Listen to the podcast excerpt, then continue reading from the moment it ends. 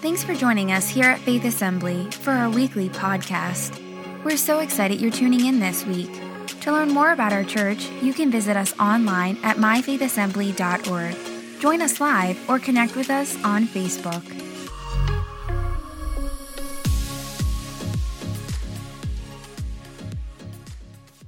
Okay.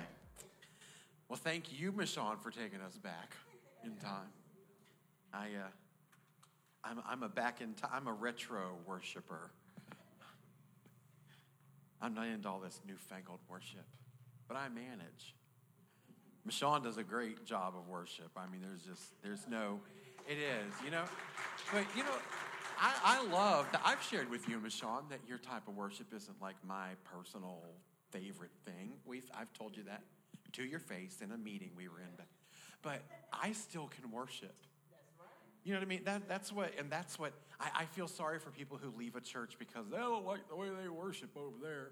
Well, you're missing out on a whole lot of stuff. And, and really, if you can't worship, I could worship at an ACDC concert, I think. If, you know what I mean?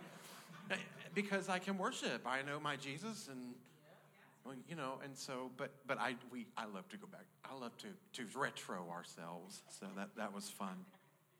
Well, we are we are we are we're approaching get ready because this is chapter 17 and chapter 18 this is where i believe and this is just this isn't like some fancy scholar thing but as i read the revelation this is where everybody gets there and they put on the brakes and they're like forget it.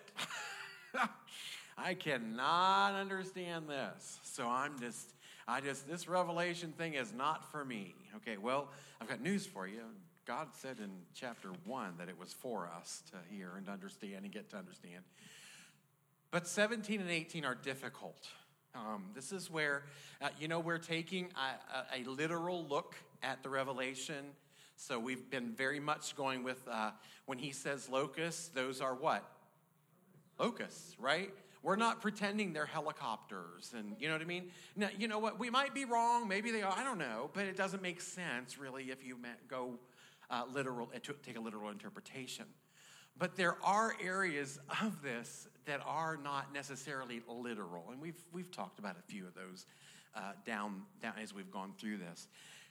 Chapter 17 is very much not literal in in the sense that there's not a big whore somewhere riding a dragon, okay? That's not, we're not going to see a literal whore riding a dragon. Sorry if there's any children in here, they should be somewhere else tonight because we're going to use that W word a whole lot of times probably because King James said we're supposed to. Um, but that is, you know, and so it's, it's not, you know, there were times when John, remember when John says he saw the seven headed beast, and we talked about it's not a beast with seven heads that represents the Antichrist or that represents, the, these things represent different things. This is, again, one of those representations. So let's look at chapter 17 um, and just get a, anything you've ever thought about, you know, like in the last 20 years of your entire life, forget it and be a clean slate tonight because this is, this can get tough, okay? All right, here we go. One of the seven angels who had poured out the seven bowls came over and spoke to me. Come with me, and I will show you the judgment that is going to come in the great prostitute who rules over many waters. The kings of the world have committed adultery with her, and the people who belong to this world have been made drunk by the wine of her immorality. So the angel took me in the spirit into the wilderness. There I saw a woman sitting on a scarlet beast that had seven heads and ten horns, and blasphemies against God were written all over it. The woman wore purple and scarlet clothing and beautiful jewelry made of gold and precious gems and pearls. In her hand, uh, she held gold goblets full of obscenities and the impurities of her immorality. A mysterious name was written on her forehead Babylon the Great, mother of all prostitutes and obscenities of the world. Now, if we're, we're reading from the new, uh, new Living Translation, which cleans up that language a little bit, okay, she's the mother of all prostitutes. Um, so that's a little bit better. I could see that she was drunk, drunk with the blood of God's holy people who were witnesses for Jesus. I stared at her in complete amazement. Okay, so here's John is taken by this Remember, he says one of the seven angels, which we found, we found out like by looking through it that they're not really angels. It was actually a redeemed person. You know, it's, one of us. You know, uh, it's actually a redeemed person that he's talking to here, who says to him, who shows him this this vision of this prostitute on a dragon. Okay, and um, there is tons and tons and tons of speculation about who this prostitute does represent. Now, I have, I made a comment a few weeks ago, I think, we were talking, like going at looking, or talking about the fact that we were going to talk about this, that I don't believe that this, that, that this prostitute that they're talking about is the Catholic Church, okay? Which a lot of people have said over the years it's the Catholic Church. As I studied stuff this week, I'm not so sure.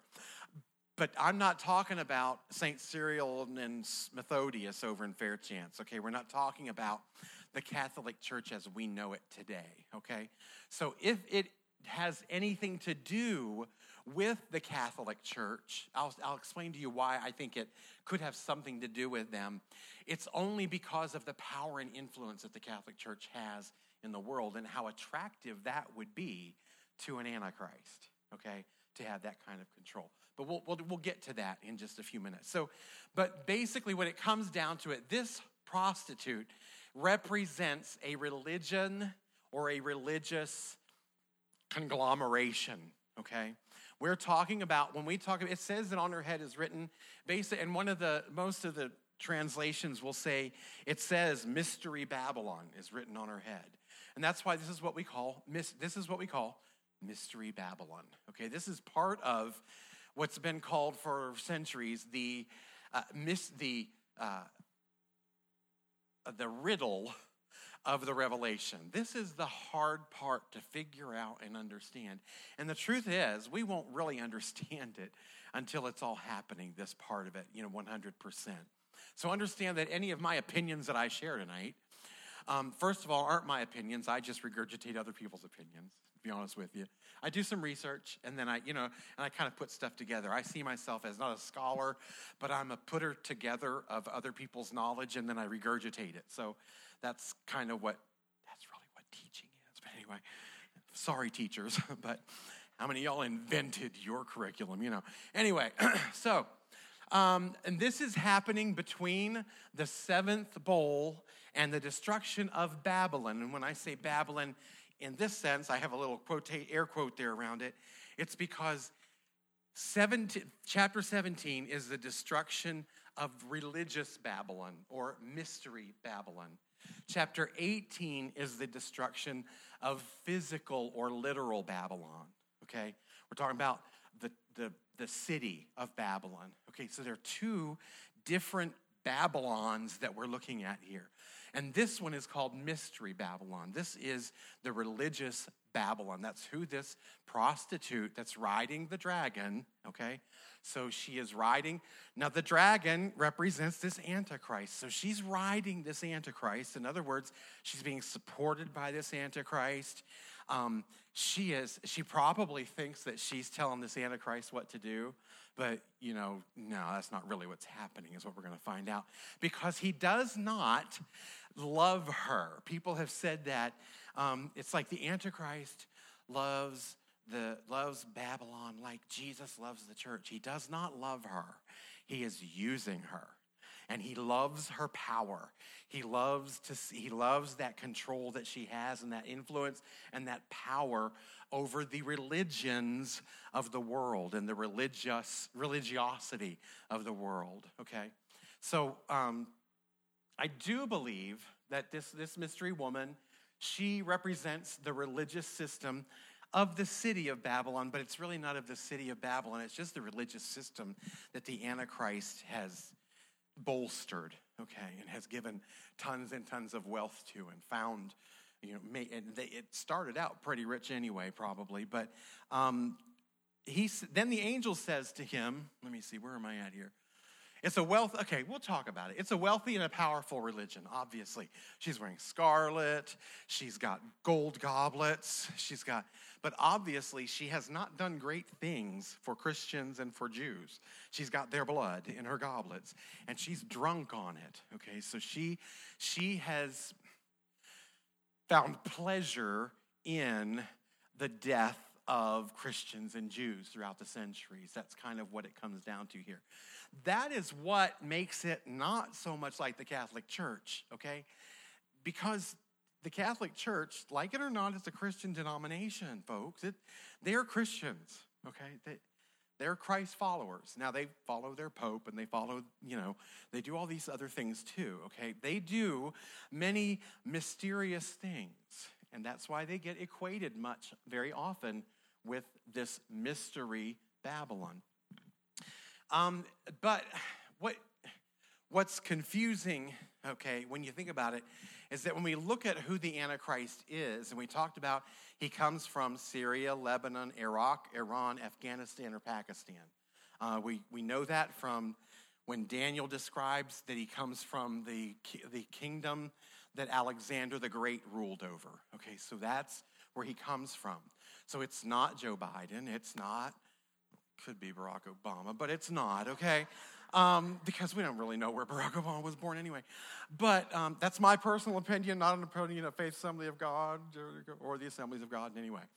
Um, but we, you know, we have, we, we we have to understand that he's coming from one of those areas. Now, in those areas, what is the predominant religion? It's Islam, okay? It's Islam. Um, they are Muslim. It's the Muslim faith. The faith of his fathers will be Islam, all right? So we have to understand he's, it's not going to be a practicing Roman Catholic that becomes the Antichrist. The Antichrist is not going to be a pope, okay? That, you know, those popes, most, I mean, aside from all the stuff you see on TV about them, okay? I've watched a lot of those shows too, and, and they've done horrible things. They were humans and all that stuff, and awful things. You know what I mean? And I'm not big on having a papal father over your religion and everything, but they, you know, it's not going to be a pope that becomes the Antichrist, okay? Because it's just not, it doesn't fit. Because you're not going to have someone who's from, is, from, the, is, from Islam give up their religion and become a Catholic and work their way up through the ranks and become the Pope. It just doesn't work that way. Okay, so, however, we know that it's called Mystic Babylon, Mystery Babylon. So it has obviously its headquarters will be Babylon. And that's another reason that people say, well, it can't be the Holy Roman Catholic Church because their headquarters is in Rome and he's not going to, that's not Babylon because we know that it's, why would she be called Mystery Babylon? Well, if you trace the history of the Catholic Church, you will find that they have a lot to do with old Babylon, okay? There are a there are, I was surprised. I was real surprised, okay? Um, and I, I researched a little bit, and I think it's true, some of this stuff, okay? Some of the original pontiffs of the Catholic Church came from Babylon, okay? And there was a real mixture of Babylonian cult worship that came into this early formation of the Roman Catholic Church. So, and that's where we get, and that is really where you get a lot of their mysticism in the Catholic Church. The Eucharist, the bread, they say becomes the body of Christ.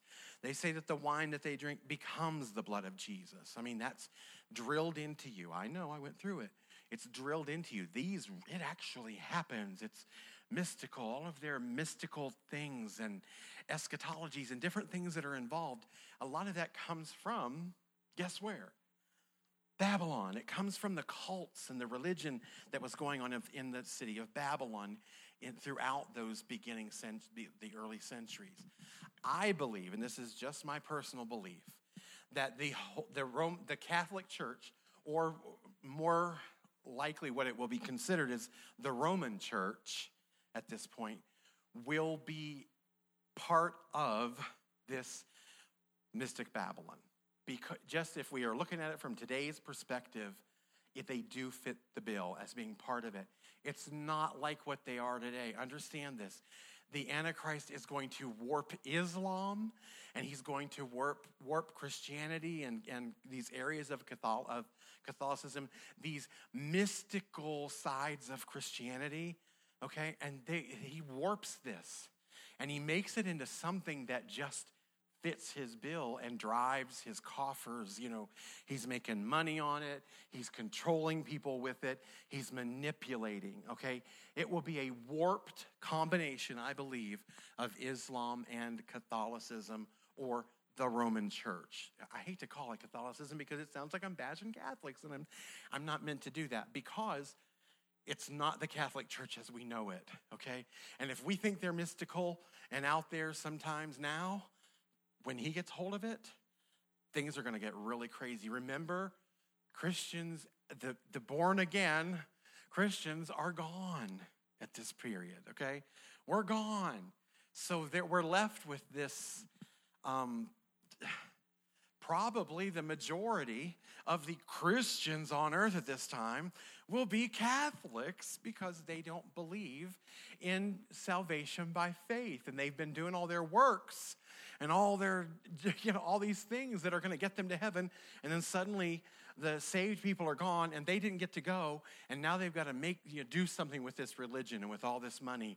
And when you know the antichrist comes along he's got control of islam at this point they can get together he gets their money they get his money they make this huge religion and i believe that is ba- mystic babylon mystery babylon so I don't just believe this. This is what many people believe, okay? So it's not as if the Catholic Church that we know of today is uh, this is the this prostitute. Okay, so uh, then he says, "Why are you so amazed? I tell you the mystery of this woman and of the beast and seven heads and ten horns on which she sits. The beast you saw was once alive. Ooh, oh, see, that's where it starts getting crazy. Now, listen." Was once alive, but isn't now, and yet will come, yet he will soon come up out of the bottomless pit and go to eternal destruction. And the people who belong to this world, whose names were not written in the book of life before the world was made, will be amazed at the reappearance of this beast who had died. so this sounds crazy. He was alive, then he's not, he's coming back. What he's talking about here and referring to here is that, remember, we talked about that spirit that came out of the Euphrates? Do you remember the spirit that's in the Euphrates? It says he's in there now. And he comes up out of the Euphrates, okay? And it says that he is the spirit, basically, that, the, the spirit that was behind Alexander the Great's uh, conquests. Now, he's no, he, is, he is no longer in control because Alexander the Great is not in control. In John's day, it was the Roman Empire, which was the next one after the Greek Empire, okay, which was Alexander the Great's empire.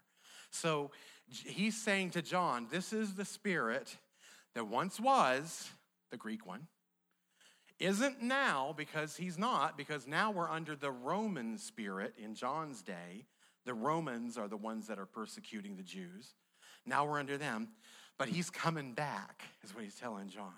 And so this is where we see that congruity here when we look at Daniel as to where, where this is coming from, okay? It's coming, it's the same spirit that motivated and spurred on and led Alexander the Great into his conquest that will become will, that will be aiding and uh, aiding the Antichrist. He's a that's a spirit. The Antichrist is a man. Remember, so we're talking about we're not talking about the Antichrist is going to come up out of this bottomless pit, but these spirits are kept in this bottomless pit. Okay, we'll talk about what that is in just a, a little bit. Are you with me? Because that's see, this is where it starts to get crazy. It's like once was, isn't anymore, is going to be again. And remember, we talked about the fact that they talked about one of those heads that had died, and everybody thought it was gone, and now it's coming back again. And that's exactly what it's. This is just another illustration of that same thing. All right. Uh, this calls for a mind with understanding. Well, we could all go home right now, right? the seven heads of the beast represent the seven hills where the woman rules. They are they are pre, they represent seven kings. Okay, remember the seven seven kingdoms that have conquered or have persecuted Israel over the years. Okay, we talked about it. I think we only came up with six last week, but I forgot about I forgot one. Anyway, so we're talking about those seven. I'm not going to go through those again. They're on one of the other pages of your notes. But what it's saying here is, and then he says, five of these are already gone, right? Where he says, five kings have already fallen. The sixth now reigns. The seventh is yet to come, but his reign will be brief. Okay? So we're, we're saying five of those have already fallen Egypt, Assyria, Egypt, Assyria, Babylonia, Babylonia, or Babylon. Egypt, Assyria, Babylon, Medo Persia, and Greece. And just as we're looking at John's time, they have already come. Those five have come and gone. The sixth one now reigns, the Roman Empire, okay, is reigning now, it says. For these kings have, have already fallen. The sixth now reigns. The seventh is yet to come, but his reign will be brief. The seventh is revised Rome, or those 10 nations that get together, okay, that the under the Antichrist, okay, and they're ruling. Now, those 10 nations will are that we call revised Rome. They're not way over there in Alexander the Greek's territory. These are more around the Roman Empire, okay, these 10 nations. When the European Union was coming together, everybody was like, oh, here it comes, this is them 10, they're gonna get together. And then there was 11 of them. That just ruined the whole thing, you know. But now England's dropped out, so now we're back to 10, you know. But it's not, that's, that's not, that is a different empire, okay? And that was not an empire that crushed the Jews, okay? The English Empire, the British Empire was never a, a killer of the Jews. They were never, you know, again, they, not that they loved the Jews or they loved Israel, but they were never, you know, there was never an issue with them. So we've got 10 nations that will come together under the Antichrist. Their reign will be brief, okay? They will only have three and a half years. That's all they're going to get, is three and a half years. So they will be, but this is not, this is the, they're talking about they're the first three and a half years of the tribulation. At the next, at the three and a half year point, he takes over and does away with those 10 nations and says, I am God. And remember, he has his statue set up. Uh, did we do that already? Yeah, he has a statue set up, and the, the false prophet gives the statue the power to speak and all these things. So at that point, it becomes not the seventh, but that becomes the eighth. So for three and a half years, the Antichrist will rule and reign and persecute Jerusalem. Remember the first three and a half years? He has a, tr- he has a, a treaty with them. He lets them go back to having their sacrifices, has their temple built, and all that stuff going on. First three and a half years, so he's not persecuting them. Now, that Roman Empire around them, that 10, 10, 10 nations, they're going to be controlling much of what goes on in Israel at that time. So they will be the seventh head, and then the Antichrist will be the eighth. Am I back, in, or am I too far ahead? They represent the seven kings. Yeah, so what he is seeing is what he's seeing there is that Roman, Roman uh, revised Roman Empire that comes back. He's able to see that one. He doesn't see the eighth one yet because he hasn't seen that part of it, you know, so he hasn't seen that. The scarlet beast that was but is no longer is the eighth king. Okay, he is like the other seven, and he too is headed for destruction. The ten horns on the beast, okay, we've talked about those things, and the together they will go to war against the lamb, but the lamb will defeat them. Uh, then the angel said to me, verse 15, the waters where the prostitute is ruling represent masses of people of every language. I don't even know where I am on this thing up here. Okay, okay, anyway, we're not there. Um, oh, yeah, I do want to say this. Where does it say? The ten horns are the ten kings, verse 12, are the ten kings who have not yet risen. Remember, we talked, they're going to get together. Okay, so what he's seeing is those ten kingdoms aren't in power yet. They will be appointed to their kingdoms for one brief moment to reign with the beast. They will all agree to give him their power and authority. Together they will go to war against the Lamb. Okay, see these this is what happens. They are they're all they all have their kings, and then all of a sudden, halfway through the, the tribulation, they're gonna give him all their power and authority. And that's when he gets his kingdom. Okay, what he thinks is gonna be his kingdom. All right, for the God who put a plan in their minds, God will carry out. This woman you saw in your vision represents the great city that rules over the kings of the world. So, here in chapter 17, it gets it can get really really confusing. Okay, um, I'm looking at that chapter because I've done the whole thing. Verse nine, the the ones that have come before. The, uh, these become one. The eighth, the eighth head is the ten European unions halfway through, and they get rid of it. And the wait, yeah, halfway through they be okay. So the Antichrist kingdom is the eighth kingdom. Okay, so you're with me on how these how these kingdoms all? Antichrist is number eight. Okay, there are ten kingdoms. Oh no, what do you say? Okay, there's two more. There's but these are good ones. there's the millennial kingdom which is the next one after the Antichrist. That's the millennial kingdom. We'll talk about that next week. And then there's the kingdom of God, which we'll talk about next week also. Okay, so there are actually 10 kingdoms throughout history um, that, that, are, that are discussed here in the Revelation. Um, so, um, well, wow, what is the 17? I think, did I get all the way through that? Where is it? Standing five cream while this pit and go eternal destruction and the people who belong to this world. I swear I've got that out of order somewhere in my notes. Okay. Now I want to take you to Zechariah chapter 5. What? What? I'll mess this all up, right? Zechariah chapter 5. I don't know where I am here. Uh, Revelation the riddle continued. The seven mountains, we talked about that. The eighth kingdom, um, one hour of power. Basically, the Antichrist is given all authority to the ten kingdoms. It's going to be a very short time. Listen, when he's given that authority, do you believe that Satan knows he only has three and a half years left? He knows. this plan is in motion, okay? He knows, but he's deluded and he thinks he's going to be able to do something about it, okay? But at that point, he knows he's only got three and a half years left. So he knows that it's going to be a short reign. Um,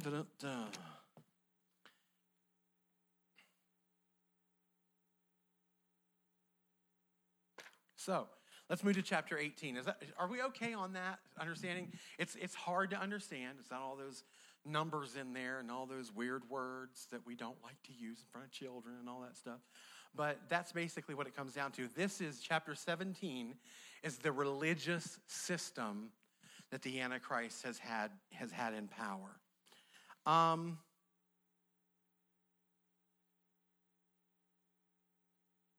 well, let me find it here. Where is it? Okay. All right. Oh, Zechariah chapter 5, okay? Um, I'm going to start with verse, is it chapter? Yeah, chapter 5, verse 5. Then the angel who was walking with me came forward and said, Look up and see what's coming. What is it? I asked. It's a basket for measuring grain, or an ephah, E P H A H. It's called an ephah in the King James. It's filled with the sins of everyone throughout the land. And the heavy lead cover, it's a basket with a heavy lead cover, was lifted, and there was a woman sitting inside. The angel said, The woman's name is Wickedness. And he pushed her back into the basket and closed the heavy lid again.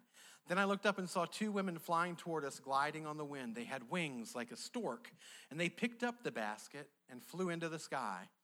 Where are they taking the basket? I asked the angel. He replied, To the land of Shinar, is what it says in the uh, King James in some of the other versions, but it actually, whenever you see Shinar, S H I N A R, it means Babylon. He's taking her to Babylon. They're taking her to Babylon, where they will build a temple for the basket. And when the temple is ready, they will set the basket there on its pedestal.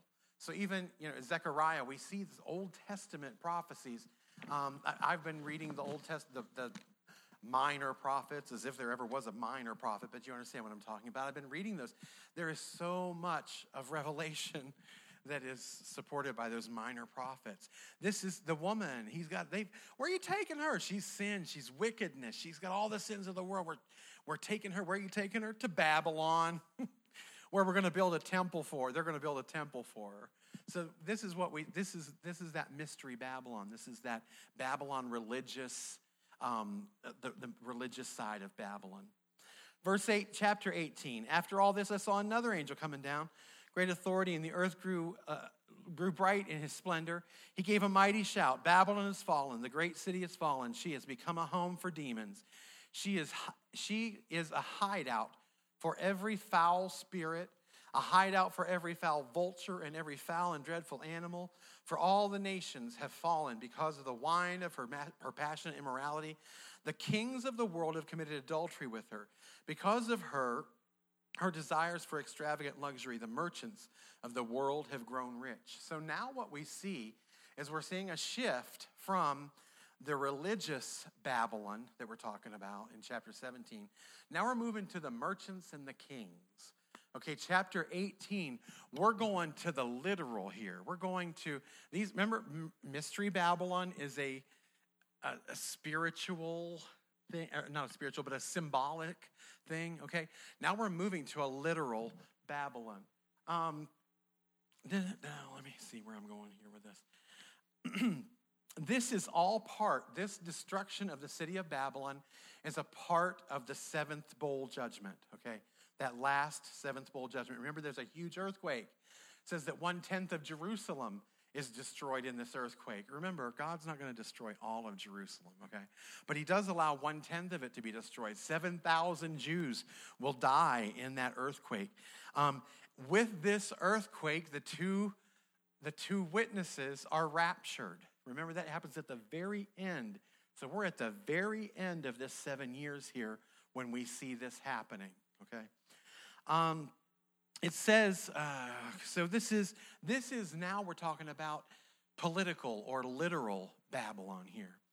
Um, then I heard another voice calling from heaven, Come away from her, my people. Do not take part in her sins, or you'll be punished with her. For her sins are piled as high as heaven, and God remembers her evil deeds. Do to her as she has done to others. Double her penalty for all for all her evil deeds. She brewed a cup of terror for others, so brewed twice as much for her. She glorified herself and lived in luxury. So match it now with torment and sorrow. I'm sorry, we're not talking about literal Babylon yet. We're, we're, we're still talking about mystery Babylon here, okay? But what we're, what we're looking at is how the kings and the, and the merchants and all of that used this whore okay, and committed adultery with her and, and got in a, made alliances with her. And they, she was a much of their income, okay, was run through this manipulation that the Antichrist is going to use with Mystery Babylon, okay? The manipulation and the hold that he's going to have on the people over this. And so these kings, basically, the merchants, have all fallen for it, okay, over the years. And this one, this bright one from heaven, guess who that probably is? is saying, Come away from this. Come away. It's, you know, he's trying to get them to come away. she glorified herself, lived in luxury. So match it now with torment and sorrow. Therefore, these plagues will overtake her in a single day death and mourning and famine. She'll be completely consumed by fire, for the Lord God who judges her is mighty. Verse 9, here we go. And the kings of the world who committed adultery with her and enjoyed her great luxury will mourn for her as they see the smoke rising from her charred remains. They will stand at a distance, terrified by her great torment. They'll cry out, How terrible, how terrible for you, O Babylon, you great city. In a single moment, God's judgment came on you. The merchants of the world will weep and mourn for her, for there is no one left to buy their goods. When this, when this religious system ha- comes to an end, and this earthquake comes that destroys Babylon, the merchants of the world will weep and mourn. Okay, this is what this is what gets to the heart of people who are still alive in this time. You know, this is what gets them. Oh, there goes all our money. They weep and mourn. They're not weeping and mourning because of all the people that have died. They're weeping and mourning because now this church, this, this religion has fallen okay? The religion fell. Now the city's falling because of this great earthquake. Babylon is falling. And so this is what they're weeping and they're mourning about. Um,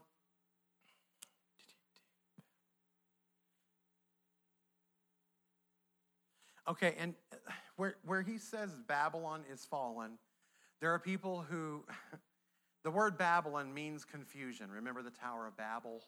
Was built. Okay, basically, Babylon is where the Tower of Babel was going up. Okay, it's where it all comes back to that same place. And Babel means Babylon actually means confusion. So there are people there are that are uh, scholars out there who say that this means that all confusion will be gone at this point. All confusion will be gone, and it just can't. If that's the case, then it doesn't fit with, and then all the rest of the Bible doesn't make any sense, okay? If that's the case. So don't, don't fall for that one. It doesn't mean that confusion will be gone. No one would weep and mourn if confusion were removed from the earth. Huh? How many of you would be real upset if everything started making sense to you next week? You know, you're not going to weep and mourn because, oh, I really loved it when I couldn't figure out how I was going to do this, couldn't figure that when I felt stupid. You know, we, we don't, they're not going to weep and mourn over that kind of stuff. Um, let's see, she, and then it talks about all the, the great things that they, that she supported in that, this Babylon, the religious Babylon and the literal Babylon were just basically at this point, um, and what's, what's, remember, the Jews lost the temple. Remember, he, he, the Antichrist sets himself up all of a sudden in Jerusalem. He actually will move his headquarters to Jerusalem, to the temple. That's his big, you know, how we have Washington, D.C. as our national capital. God save us. And, but we also have, a, do we have a financial capital in America? Anybody? Anyone? Be brave. It ain't Smithfield. New York City is our financial capital, and that is kind of what that's kind of how I how I get this in my head, okay? He will move his actual capital to the temple, to Jerusalem, but his financial capital capital is still going to be over in Babylon. That's where it's going to be a huge, crazy big city. Do y'all know that when they built Dubai, y'all have heard of Dubai? This big amazing city over there in the Middle East. Okay, Dubai, it's huge. It came, it was like, it was dust, you know, and then they built this huge city. It was kind of, it was better than Las Vegas when it was built, you know, out there in the middle of a desert. But this Dubai was built and it's huge and everything. There were people who, when they were building it, said, We're practicing for Babylon. Because that's how they will build Babylon. It will come up that quickly because they're practicing. They know how to build these buildings and how to make this stuff happen. They've got buildings in Dubai that shouldn't be standing. It's like how but they have engineers that can do these things and they know they know what they're doing. They're going to build a huge city in Babylon. Okay, and then it will in 1 hour the word of God says come crashing down. And that's with this great earthquake, okay? Shortly following the religious when the religion falls apart, okay? And basically, it will fall apart because the Antichrist wants it to fall apart. Because he doesn't love it. Okay, he's just using it as it falls apart, and then the city falls apart, and that's what we're seeing is that it, the city gets destroyed. Um, verse 14 the fancy things you love so much are gone. They cry, we love so much are gone. All your luxuries and splendors are gone forever never to be yours again. They're talking about babylon here. Oh, they're just weeping the merchants who became wealthy by selling her things her these things will stand at a distance terrified by her great torment. They will weep and cry out, How terrible, how terrible for that great city. She was clothed in finest purple and scarlet linens, decked out. Anyway, so in a single moment, her, the wealth of her city is gone. Um, then, verse 20, here's where we start. We're turning a corner, okay? 17 and 18 are, are just death and destruction all around, okay? And it's mystical stuff and it's difficult to read, but we're turning a corner here. Starting in verse 20. Rejoice over her fate, O heaven and people of God and apostles and prophets, for at last God has judged her for your sakes. Then a mighty angel picked up a boulder the size of a huge millstone. He threw it into the ocean and shouted, Just like this, the great city of Babylon will be thrown down with violence and will never be found again, okay? Not basically at this point, folks, we're told we're in heaven. Remember, we're in heaven. It's time to rejoice. Let the party begin, okay? Let the part let the festivities begin. We're fixing to wrap this thing up. And so at this point, and, and we see, remember that in Daniel's vision, uh, there was a stone that was thrown at the foot of the statue. Do you remember that? It was the dream. And um, so this is this is basically this is what you know when John sees this. This is what goes through John's mind automatically. Here comes that stone. Okay, that we don't really know where it comes from, but it comes out, and here it's thrown into the sea. And so just like that stone disappears under the water, Babylon disappears. Now, Babylon isn't on the water, okay? It's not like, oh, it's going to be a great flood that's going to take that. It's not on the water. What it's saying here is that the way that stone disappears in the sea, that's how Babylon will be. It will be, there will be nothing left to be found. This is where Jeremiah's prophecy about Babylon never being rebuilt comes into play. There are people who use that prophecy from Jeremiah and say, well, it's already gone. It's not going to be rebuilt. Well, it, it will be rebuilt. Zechariah told us that they're taking the basket to Babylon to rebuild a temple. So they're rebuilding, re- rebuilding, you know what I mean? So we have to be careful of how we interpret those scriptures. Because if, if not, then they don't, then, then the Bible is full of all these things that disagree with one another. But if they only disagree because we don't pay attention to where they come from, okay? So, it, so it's obviously going to be rebuilt again. All right, Zechariah said so. And so, therefore, it's going to be rebuilt. But at this point, it'll be Jeremiah's prophecy where there won't be any remnants left. There won't be any pieces of it left. You know, they have pieces. We talked about this before. They have pieces of old Babylon that they're going to incorporate into building that new Babylon. Saddam Hussein was trying to do it when he was uh, the big kahuna in Iraq. Okay? And so they, they're trying to do these things. So it will be rebuilt. But at this point, this will be it, okay?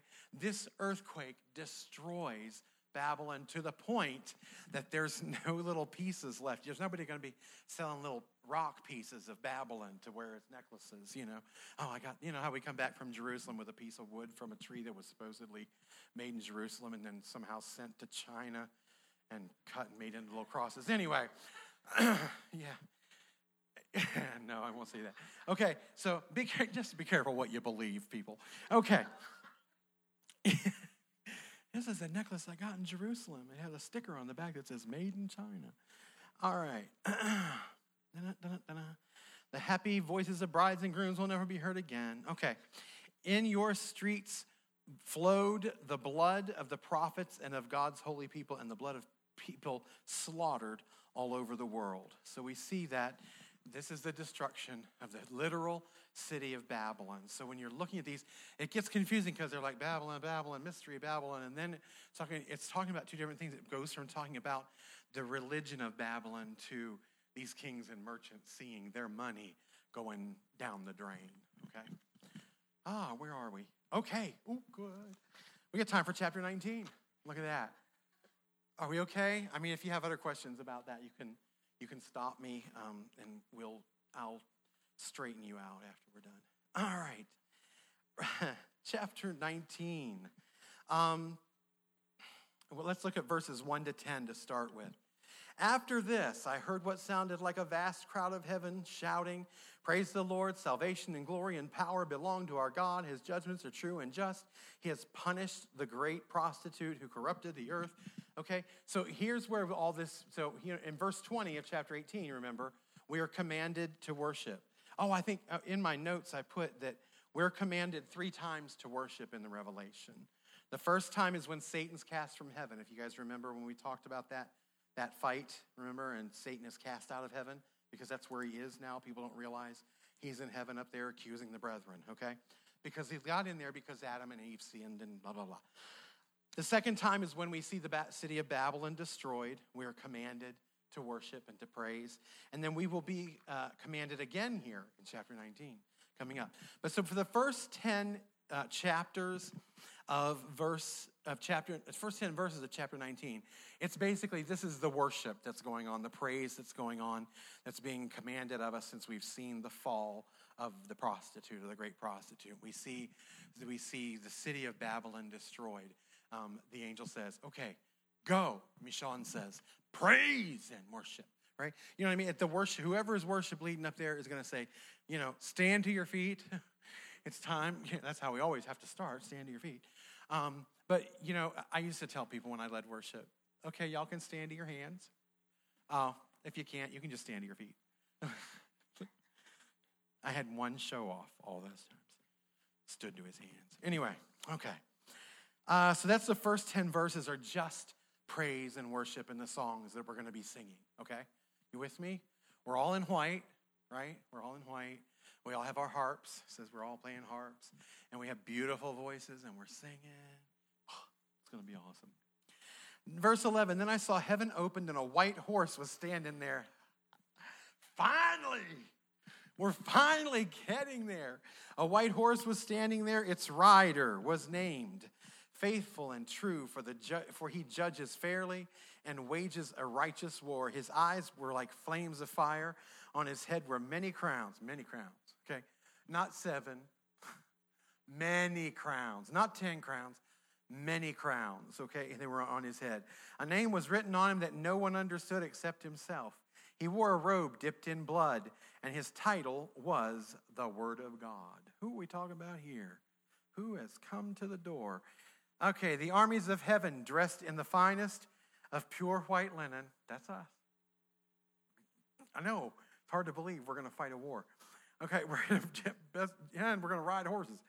All right, from uh, his, the armies of heaven dressed in the finest and pure white linen followed him on white horses. So, sorry, those of you who like a palomino or who like a specific type of horse. I've heard people say, oh, my horse is going to be like Black Beauty. Um, no, it's not. okay, it says that we're all on white horses. Sorry. Okay, um, we're all on white horses. Um, and we're following him. From his mouth came a sharp sword to strike down the nations. He will rule them with an eye. He will rule them with an iron rod. He will release the fierce wrath of God, the Almighty, like juice flowing from a wine press. Like on uh, Lucy. Remember Lucy? So, anyway, I think it'll flow a little better though. On his robe at his thigh was written his title King of all kings and Lord of all lords. Then I saw an angel standing in the sun, shouting to the vultures flying high in the sky. This is so cool. Come, gather together for the great banquet God has prepared. This is the supper of the great God, is what it's called. It's the supper of the great God because they're saying to all these vultures and all of these creatures of the air, and you know what vultures live on, right? Roadkill, right? You know, and that's what they live on is dead stuff. You know, if you see them flying around, you're, oh, something's dead, you know. So, um, anyway, so they're saying to them, come on, we got a big feast coming for you. So um, let's see. Uh, come and gather together for the great banquet God has prepared. Come and eat the flesh of kings, generals, and strong warriors, of horses and their riders, and of all humanity, both free and slave, small and great. Then I saw the beast and the kings of the world and their armies gathered together to fight against the one sitting on the horse and his army.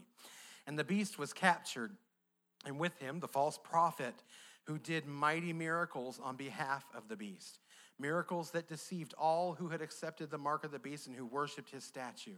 Both the beast, we're talking about the Antichrist here, and his false prophet were thrown alive into the fiery lake of burning sulfur. Their entire army was killed by the sharp sword that came from the mouth of the one riding the white horse, and the vultures all gorged themselves on the dead bodies. I think that one of the um, one of the Old Testament prophecies is that it takes them, I think, seven months to eat all the dead bodies. See, so they don't even get thrown into the lake of fire, you know. No cremation, no burial, no nothing. You're just chicken feed, you know, you're just vulture chow. So, you know, I mean, this is going to be it's going to, and it talks about how the odors are going to be and how it's going to be awful. But basically, this happens, and it's not like all the little Christians, I'm not, we're going to grab and get off our horses and go bury them all. No, we're leaving them, okay? We're leaving them there. It's the great supper of the, of the Lord. It's the great supper of God. Of the, it's the supper of the great God, is what they call it um, in some of the old translations. The supper of the great God. Now, that's a little different from the feast that we're going to read about um, that's coming up in chapter 20. Okay? So, first, we feed the vultures. Then we get to have a big marriage feast. That's what we're going to get to in chapter 20. Um, I want to look at, again, this is, this is all happening, but it starts, where am I at here? Oh, well, our praising and worshiping in heaven, okay, is really, this is, this is where we worship before we go to, down for Armageddon, okay? Um, you know, the, the, the, word Armageddon is used very seldom. I think it's only used once, actually, in the Bible, and that's in the Old Testament. Um, the New Testament has, we have different names for it that we've now translated. We, we use Armageddon because, because we're slow. Um, so, but basically, Armageddon is a, is a place. It's not, a, it's not like an event. You know, there in the old, in, you know, when World War II was going on, there would be like, is this Armageddon? Well, no, it's Germany. You know, Armageddon is a place, not an event, okay? Armageddon is a place. and basically, what happens here as the, as the Antichrist is finally getting all of his, his huge, he will, have a, he will have amassed a huge army of people from all over the world, probably, okay, who have come to fight for him. He knows, he knows where the battle is going to take place. He knows it's in Armageddon. He knows it's that's the place. So he goes and he basically goes and waits at this point. He wait, he knows it's happening, and he goes and waits. He's waiting on Jesus to come back. Um, I, there was a, a, a meme, and I know memes are just memes, but there was one of Opie asking Paul, Paul, um, do we know when Jesus is coming back? And Paul says, No, son, no, son, we're just part of the welcoming committee. And I said, You know, not really. I, and I responded to it because everybody was like amening it, and you know, every, you know, because we know what he means. He's talking. He's talking about the rapture, you know, which is really not Jesus coming. Remember, when Jesus comes, I said, I don't know about y'all, but I'm coming with him, so I'm not going to be welcoming him back. Okay, the people who will be here waiting for him are going to be the Antichrist's armies. They're wait, they know, and they, he knows when his, he can count to 1260 from the day that he destroys the temple and sets himself up as God. He knows he's got 1260 days until Jesus is coming back. And we can, we, of course, we're going to be up there. We, it's not like we know or like we have to know, but we would be able to count those days too, okay? But we understand he knows when it's happening. He's waiting there, okay? And then we have um, this, this battle. And look, you know, all of the things, all the ways that the Battle of Armageddon goes on in our minds, and do you see how many scriptures are attributed to it? Like three. Like three verses, period. And it's over because that's how fast it's gonna be. It's just gonna be, and it's over. Come get, come get your dinner. You know, come get your dinner, vultures. It's going to be that fast and it will be over. Um, there are, and I thought this was interesting, there are eight things that happen to us after the rapture. So now I'm taking a break here because next week we're going to do all the good stuff 2021, 22, all the, all the fun is next week. But real quick before we go, okay. oh, go to that, go to that next slide, the one that I sent you today, if that's Nate up there. There it is. I need to give credit to where credit is due. I stole this off the internet. Okay, so this belongs, this is created by a guy named Allen Parr, who's on YouTube, does some really good videos. Um, if you ever want to watch, they're usually short. This one was a long one, 15 minutes, which to me isn't long. I've been talking for an hour already. So, but this is, when he says here, remember that they're, that they're thrown, the Antichrist and the false prophet, who remember, they have physical bodies, okay? These are physical beings, okay? Are thrown into the lake of fire. And remember, we talked before how the bottomless pit, I told you, had no humans in it because the bottomless pit is only for spiritual beings. That's where the demon locusts come from. That's where the demon king comes from, which is not Satan. Satan is a different, you know, he's not the demon king. There is a king of the demon you know, that's a different thing, but they're all in that bottomless pit. But I just wanted to, to look at um, so that we kind of understand. And I said last week there's four parts of hell. I tried to make that make sense to me, and it didn't. So there's only three parts.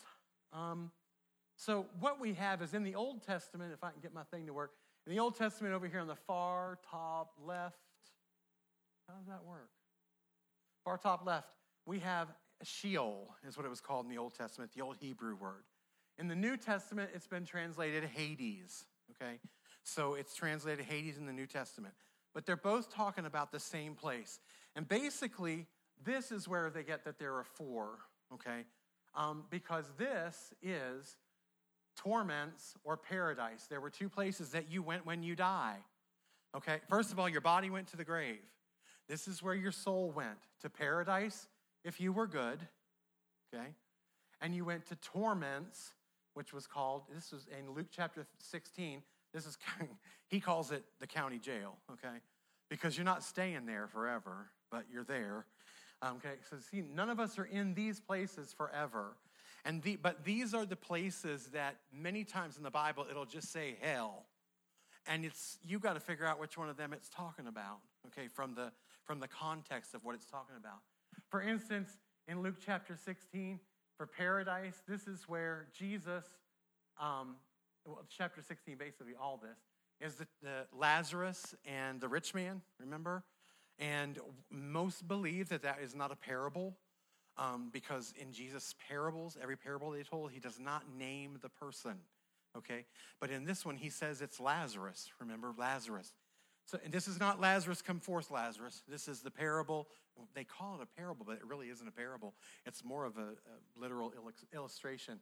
And remember, Lazarus goes to paradise, and the rich man goes to torments, is basically what it, what it comes down to. I forget what it calls it in that, what he calls it in there.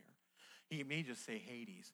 Okay, and then we, then God tells them, remember, he can't go dip his finger in the water for you. There's too big a gulf between these two places. So there's a huge distance between there. So this Hades hell, which is Old Testament Sheol, is a big place.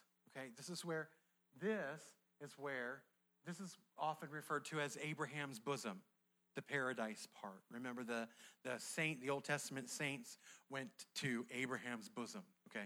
In other words, they're just waiting in a nice place for the resurrection to come, basically, is what's happening. Now, these guys down here, they're waiting for a resurrection too, but torments is not a good place, okay? This is where there's uh, gnashing of teeth and all that kind of fun stuff, okay? It's what's called torments for a reason because they're tormented, okay, as they wait for their resurrection. Now, there is also a place, he calls it solitary confinement. Okay, um, it's called Tartarus. Tar, tar, us. Okay, um, and it, we find that in Second Peter and in First Peter and in Jude, he talks about Tartarus. Tartarus, let me find my, whoop, sorry, I do that every week. Turn my page here, turn my page. Um, here we go. Okay. Tartarus is what we refer to, or is referred to, as the abyss or the bottomless pit. Okay? Tartarus is a place that there, where there are no human souls, okay? It's not for humans. Tartarus is a place, this is the place where, remember when the de- Legion said, throw us into the pigs, don't send us into the abyss. They said, Don't send us to Tartarus. Send us into the pigs. You know, and Jesus said, Okay, sure, go into the pigs. So, um, but that's where that's what Tartarus is. That is that this is the place. There are no human souls there. This is the place where the demon locusts are, the demon horsemen, the, the demon king, and all this stuff that happens um, throughout the Revelation. This is where they're coming from. That's the bottomless pit. Then we have, so basically we have these parts. Then there's also over here, this is prison, okay? This is like you're not getting out of here. Once you're in the lake of fire, you're not getting out. This is where you are forever. Listen, we're going to find out next week that there is all kinds of stuff going on, uh, not in this place. But basically, if you're in the lake of fire, you're there forever and ever and ever and ever and ever and ever okay? You're there for good. That's where you're sent, okay? So that is where, um, that's where, where what happens. Basically, what happens is these folks are waiting for their resurrection, and they will be resurrected to a new paradise, okay? If, now, in the, now we're talking New Testament, new paradise, or what we would call like heaven, okay? When we get raptured, we're going to heaven. We're going to the new paradise. Okay, that's where we're going. When the great throne, white throne judgment happens in Revelation chapter 20, we'll get there to next week. Um, these people are resurrected there, as well as these from Tartarus are sent there. Both of these will be empty. They go to the white throne judgment and they end up in the lake of fire. So, see, it's so, it's, I just find it interesting. I think, you know, when you say, well, Satan was cast into the bottom, or this one was cast into the bottomless pit, this one was cast into the lake of fire. They are different places. We call them all hell. You know, that's just kind of an easy, you know, that's the Sunday school lesson kind of thing, you know. You go to heaven or you go to hell, but sometimes I think God wants us to know a little more about how and what's going on. Okay, so that's that's and this is where he says here at the end of chapter 19 that the Antichrist and the um, false prophet, where, where are they? They're in the lake of fire. He's thrown them into the lake of fire. He's stoking it up over there, getting things stoked up because the big judgment's about to come, and they're going to have a lot of company. They'll get a lot of company when that judgment comes. Hopefully, not as much as I just hope there's not that many that end up there. Okay, and then we, we will move from heaven. Sorry, folks, we're going to move. Okay, we're going to the new kingdom. We're going to the new heavens and new earth. We'll talk about that. So, those of you who think that we're going to be riding around on those clouds up there, just worshiping Jesus all day long, that's not what we're going to be doing. There's going to be work to do. Work. But it's going to be garden work like Adam had to do initially, which was basically walk around, look pretty, talk to the birds. Um, there will be stuff because if we're going to rule and reign, you got to have somebody to rule and reign over, right? Okay, so we've been we've gotten all the way through Armageddon, and now it's the good stuff. Next week we we get to learn. Now it's all of a sudden about us again, you know, because now it's you know going to be stuff that we are actually going to experience from chapter four to chapter 19 is not even us. It's just kind of like we're watching it all happen from heaven. Question? Any? I've got two minutes. Any questions? Go ahead. Oh, the eight things. Okay. Oh, yeah. Okay. I skipped over that, didn't I? These are these are just like those little things that I think are interesting because now I'm like preparing us for talking about us. Now, finally, you know, after all this time, to talk about what we're going to be doing. And these are these are the eight things that we see in throughout basically throughout the New Testament. And where did I miss that page? Where is it? Where is it? Yeah, this, these are things that are throughout basically the New Testament. It's things that say is going to happen to us when we're in heaven. These are like our activities, okay, as we as we wait for Armageddon, these are the things that we're going to do. Um, the first thing is we will be presented to God, basically, presented to God, the word says. And then, as we're presented to Him, we'll be declared blameless. It says that we, the righteous, will be declared blameless. Um, and then we know about those mansions, right? We're going to have a mansion. We're going to have a, a nice, well, some say it's a mansion. The real translation is room, which I think there's a difference. but um, so we're going to have our own place in heaven. So we will have a place that's been prepared for us. We will worship. We see throughout, um, starting in chapter four, we see um, that worship that's taking place in the throne room, remember? Um, we will then have the marriage supper, which we're going to talk about next week. Um, basically, well, the marriage supper, I should have flipped those around. Prepare for Armageddon should have been before marriage supper, okay? So we will prepare for Armageddon, you know, learn to ride the horse, um, you know, to do whatever we have to do, whatever we're going to be doing. Just follow the guy in front, you know. Kind of, um, so um, then we'll, we will have the marriage supper of the Lamb. We'll talk about that next week. We will, at that point, be the actual bride of Christ. We are not the bride of Christ today. We are just a part of the bride of Christ. We are the body of Christ on earth. We're not the bride of Christ yet, but we're preparing to be the bride of Christ. So we'll have that marriage supper. Then we will be settled into the new Jerusalem. That's going to be a thousand years later. Okay. And they're, they're basically at that point, it'll be routine living. It's going to be routine living. It's going to be back. Remember, we talked a few weeks ago about going from perfection to perfection.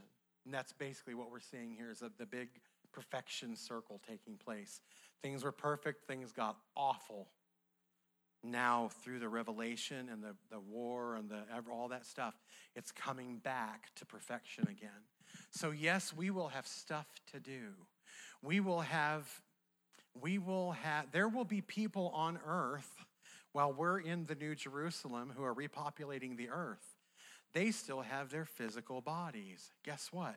They will have their physical bodies forever and ever and ever because they missed the resurrection. Okay?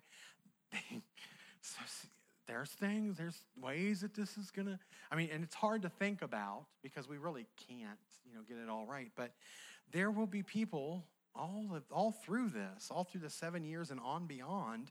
That thousand year, how do you have a millennial kingdom if you're reigning and you're not reigning over anything, right?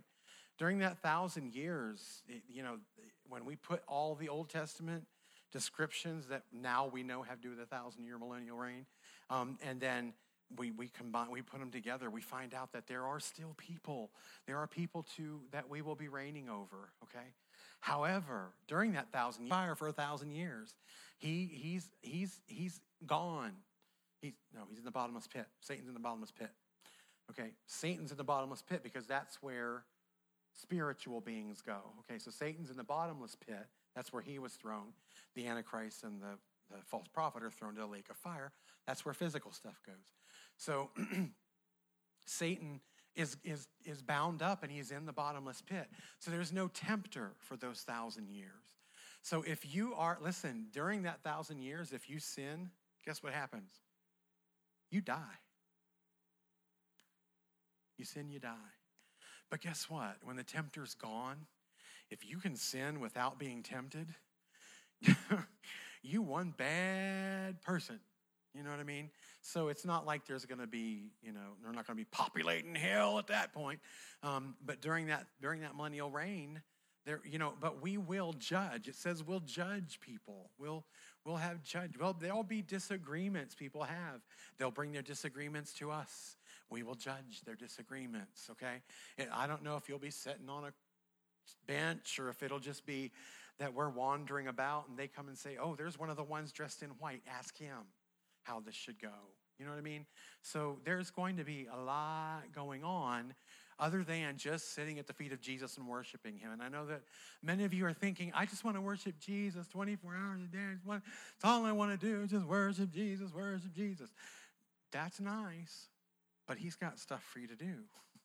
He's got stuff for you to do. Now and then. There'll be stuff to do.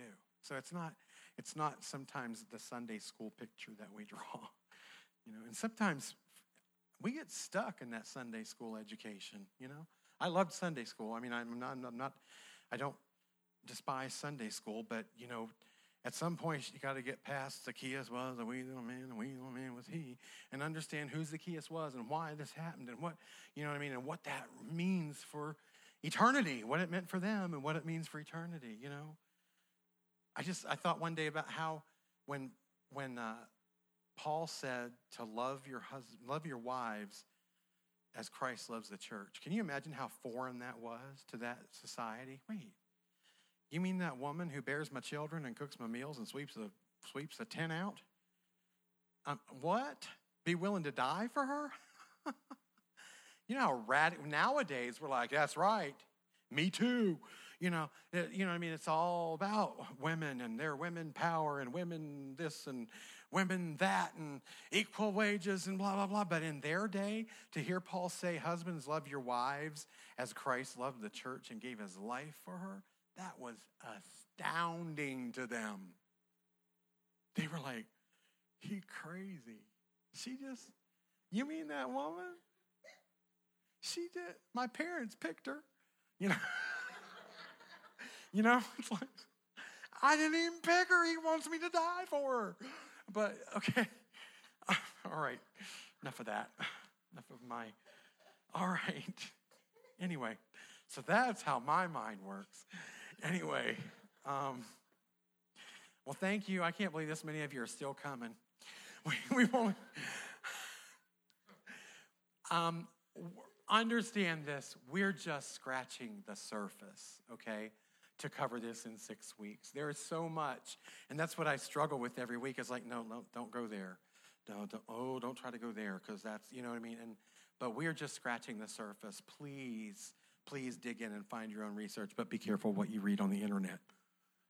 Which, I mean, I know that's where I got my research too, but research your research that you researched on the internet. You know, to make sure that you're following something credible. And I know that many of you may have, uh, have Googled um, Finis Dake, who I, of course, take this uh, most of this belief from, although he does not believe in some of the things that are, you know, he believes differently than me on some things, but many of the things that I take, the majority of this I take from him.